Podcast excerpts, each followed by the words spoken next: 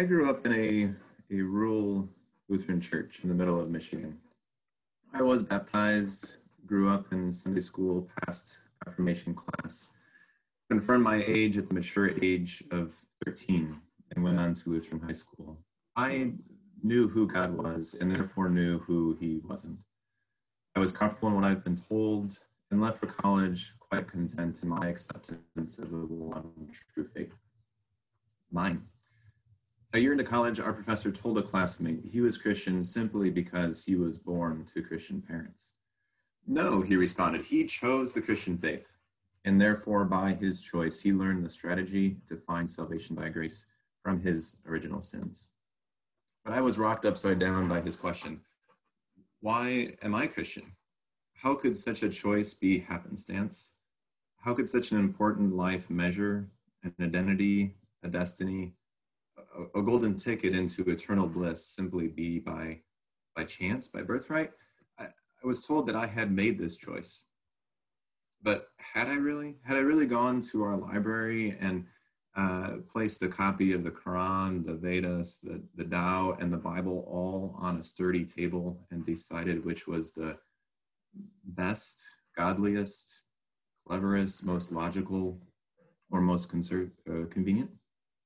The answer, of course, was that I chose Christianity because it was chosen for me by my parents, who likely chose it by their parents. I felt like I had been tricked and brainwashed into a single story if each faith was happenstance and therefore this whole system of a deliverance from evil by a god by subscribing to a specific system of belief was meaningless it, it, could only be relevant if there was a choice and if one was right and others were wrong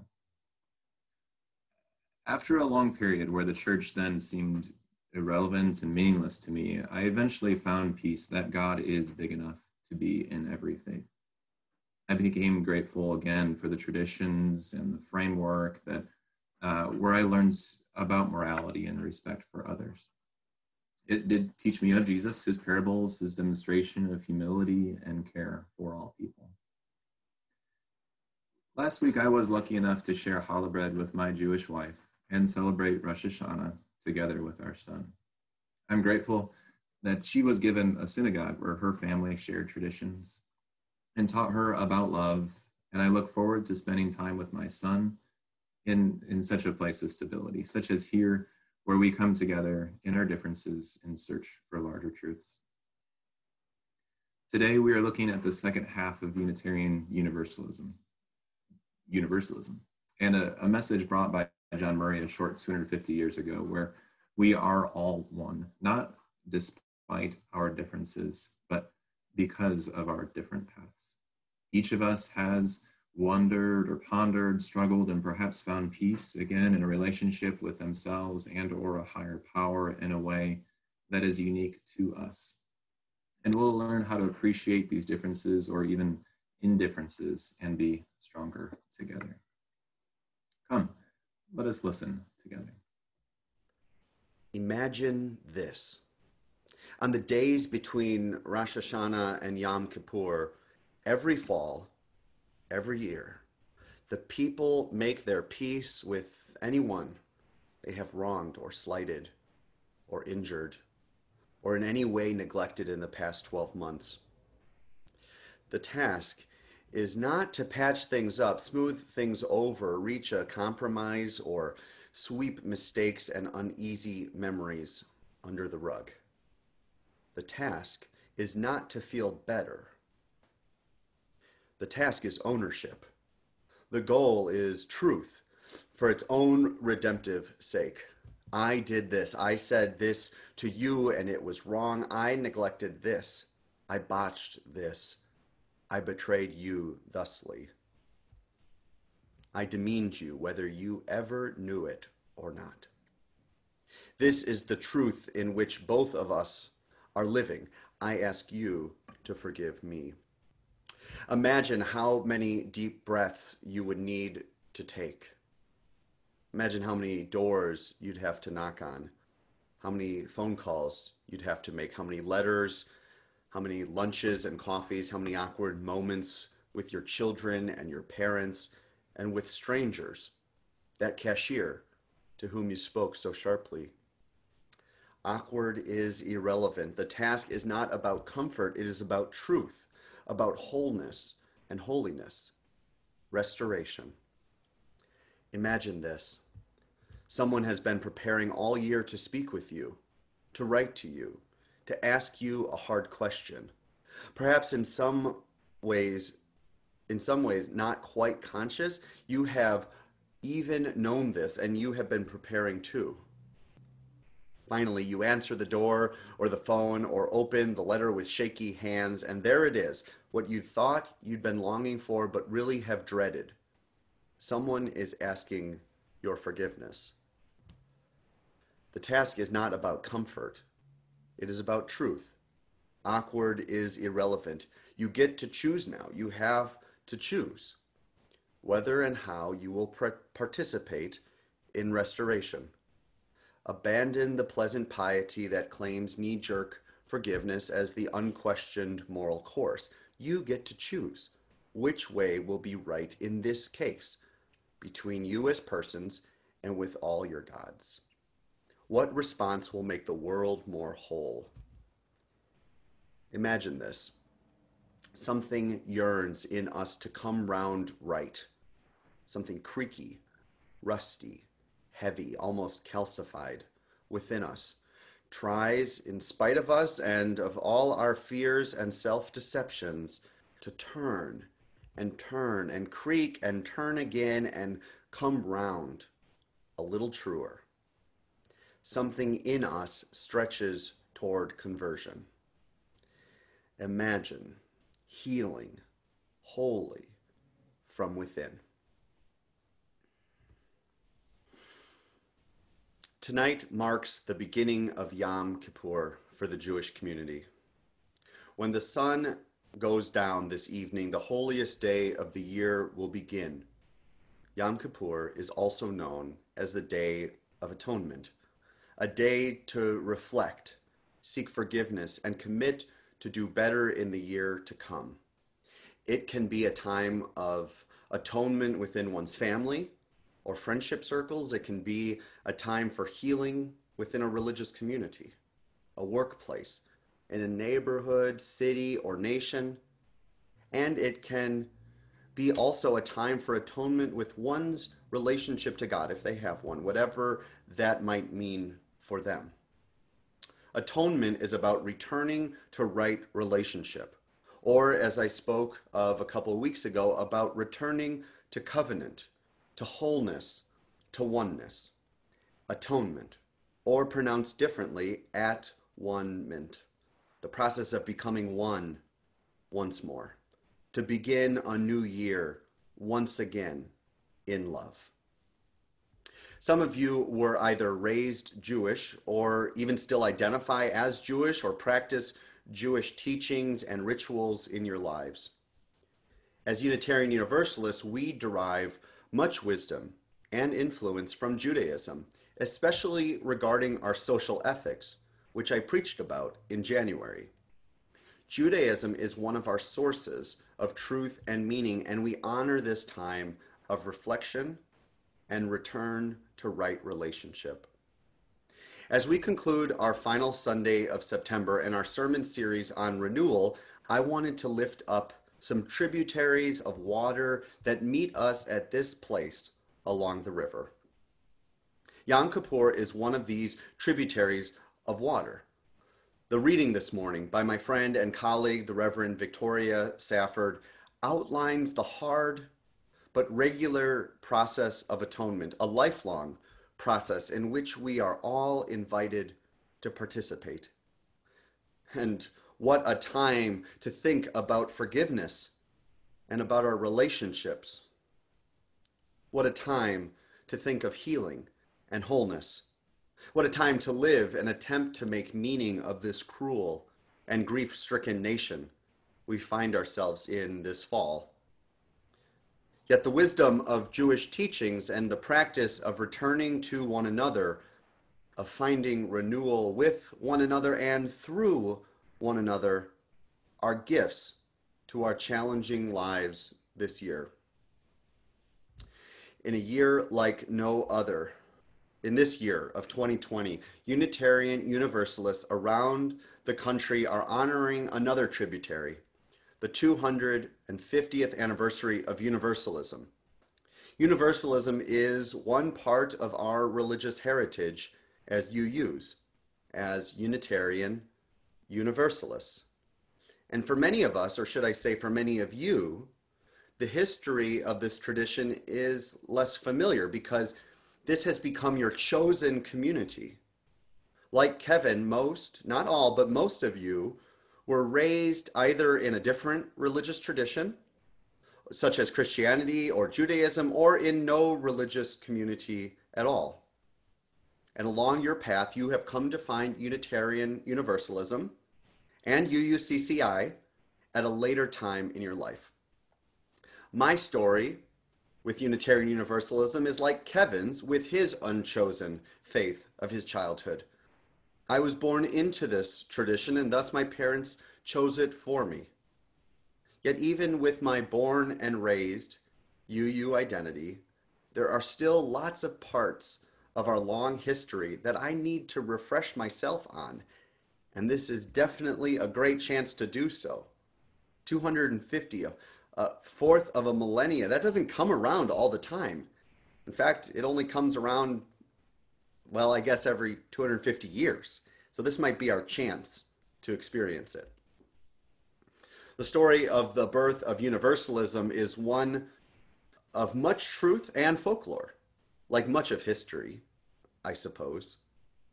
But this is the version of the story I am most familiar with, and I want to share it with you. This version of the story is by my colleague, the Reverend Kelly Weisman Asprooth Jackson. As he tells it, the story goes that there once was a minister named John Murray who lived in England. The congregation to which he belonged took religion very seriously. They believed in life after death but they thought that almost everyone was going to have a terrible, horrible time after they died, aka a hell of a time. Just a very few people would get to live on comfortably forever. This belief was very important to John's congregation, and they didn't like anyone challenging it. Now, it happened that John Murray met first one person and then a whole bunch of people who disagreed with the idea so precious to his congregation. These new friends of John also believed in a life after death, but they thought that everyone would get to live together happily instead of a few people having fun and everyone else being miserable, aka, as I like to call it, a heavenly hootenanny. By the way, these are my editorializations, not Kelly's. Anyways, where was I? Okay. After a while, John decided that his idea made more sense, a heavenly hootenanny, than and more kinder and a better way for the world to be. So he became a universalist. But John's old congregation didn't like his ideas at all. Uh oh. Not only did they not want to hear about them, but they told him that if he was going to have such ideas about everyone getting to be happy after they died, he would have to leave their church. A lot of other bad things happened in John's life after he was forced to leave his community. He lost his, his family, his wife and child, and he ended up in prison for not being able to pay money that he owed. When he left England for the British colonies in North America, this was, after all, before there was a country called the United States of America. He swore he would never preach or work as a minister again. And for those writers and rhetoricians out there, this is what we call a not so subtle foreshadowing. Anyway, so back in those days, the ships weren't that sturdy, so all the ships that people used to travel were blown from place to place by the wind. As John's ship was getting near his destination in New York, it was blown away to New Jersey. How tragic, am I right? And had to stay there until the winds changed direction. Ooh, that's some good symbolism. John went ashore to find something to eat while his ship was stuck, and he met a man named Thomas Potter. Tom had been hoping for years to find someone who would preach in the little lonely church that he had built himself. Tom held the same unpopular idea about life after death that John did, and he was also a universalist. What a coinkydink. Tom asked John over and over again to preach in his little empty church, but John had sworn to never preach again. Finally, Tom got John to promise that he would preach if the wind did not change in time for his ship to leave by Sunday. John hoped that he would be gone by then and wouldn't have to make good on his promise. But the winds did not change. And that Sunday, John Murray preached his first sermon in North America. Instead of abandoning his previous uh, life as a minister, John went on from New Jersey to spread the idea of universalism all over the American Northeast. For that, we have not only John Murray to thank, we also owe our gratitude to Thomas Potter, who knew that there were people who needed John's message and worked so hard to convince him to share it with the world. You see that blend of truth and perhaps a little folklore? But that's how the story goes. And in 1770, the Universalist movement began in America and would go on to make a profound impact on this country up to this day. While we, while we blended our families of Unitarians and Universalists in 1961, that's only 59 years ago, the spirit and wisdom of Universalism is still alive and visible if we know where to look for it. For example, Universalists were some of the most ardent people in the early United States around the concept of the freedom of religious expression, as opposed to religion defined by creed. The great 20th century Universalist minister, the Reverend Robert Cummins, who is often referred to as the modern architect of organized Universalism, he tied the birth of this tradition to the founding of the United States itself. He writes, quote, while Universalist ideas reach back 2,500 years, Universalism finds itself peculiarly at home in democratic America. In fact, it is one of the few religious denominations of purely American origin. He goes on to say, it is its genius is its liberty. Its fathers dared challenge tyrannies of ecclesiastical authority, of church authority, interpreting life in larger, more triumphant terms. Its beginnings were linked with the stormy days of political and industrial revolution.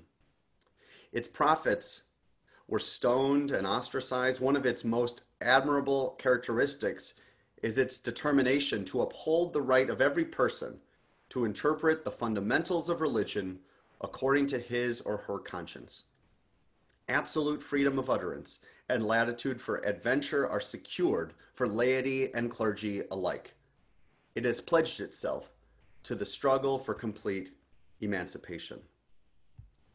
So, freedom. Freedom was central to our Universalist forebears. But this concept extended beyond the emancipation of the mind, beyond freedom of belief as a value to uphold. There was a social implication to the universalist commitment to emancipation, and that is toward the flourishing of all life on this earth. Universalists, reaching back to their original meaning of universal salvation, believe that we are all in all of us. We are all due a life and perhaps an afterlife of happiness and wholeness, which is a pretty wild assertion in the days when Lutheranism and Calvinism were carving out a much smaller entry to the big party in the sky, the heavenly hootenanny. And while Unitarian, uh, and while Universalists and Unitarian Universalists have come to focus much more on this lifetime, on this world rather than the possibility of the next life, this commitment to our one big family on this earth has maintained strong, has maintained uh, strong and central to who we are. As Unitarian Universalists, we believe in justice for all, in peace for all. And we seek to overcome injustice in all forms, not just for some people, but for everyone. We are all in. We are all in, and our history and present day actions reinforce this. Reverend Cummins, and by the way, what a home field advantage surname, Reverend Cummins. Well, Reverend Cummins went on to say that, quote, the Universalist Church offers a moral and spiritual fellowship of persons whose ideal is the drawing together of all people, learning and teaching the basic values of religion, and devoting themselves to such obviously essential tasks as the relief of suffering, the rebuilding of that which war has destroyed, and the establishment of moral principles of world government. End quote. The Universalist Church of America the predecessor to our Unitarian Universalist Association, believed in our ability to be one world, to break down the walls and barriers that divide us and work for the common good of all. And ain't that the vision we need in 2020? Instead, we are faced with a potential collapse of democracy as we know it. Historic fires and hurricanes impact tens of millions of people in the West and the Southeast. And a rise in racial hostility is causing tension points that is testing our very resolve as a nation. The invitation of these two tributaries we find ourselves at, these tributaries of Yom Kippur and our 250th anniversary of Universalism in the US, has come just in time for us to recommit to ourselves, to one another, to this community, and perhaps to other communities or things in life. Yom Kippur and the call of universalism always seems to show up, to arrive right on time. So, what will you do, you, to return to oneness? Who in your life would you like to seek forgiveness from? Where are you in this circle of life? And is there something you can do to draw the circle wider still? I believe our Universalist heritage is more important now than ever.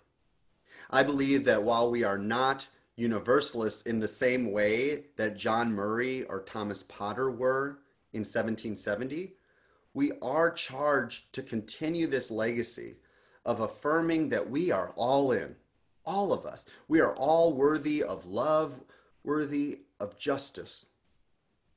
And I believe that we will not stop following this stream of history, or should I say, shaping, carving out this stream of history until it flows down mountains and across the plains, meeting up with other streams and rivers, and finding itself at one, once more, with the ocean. May we renew our commitment to that history, to our history, and to our present situation, as hard as it is. And may we carry on, carry on into the future with the winds of universalism squarely at our backs. May it be so. And amen.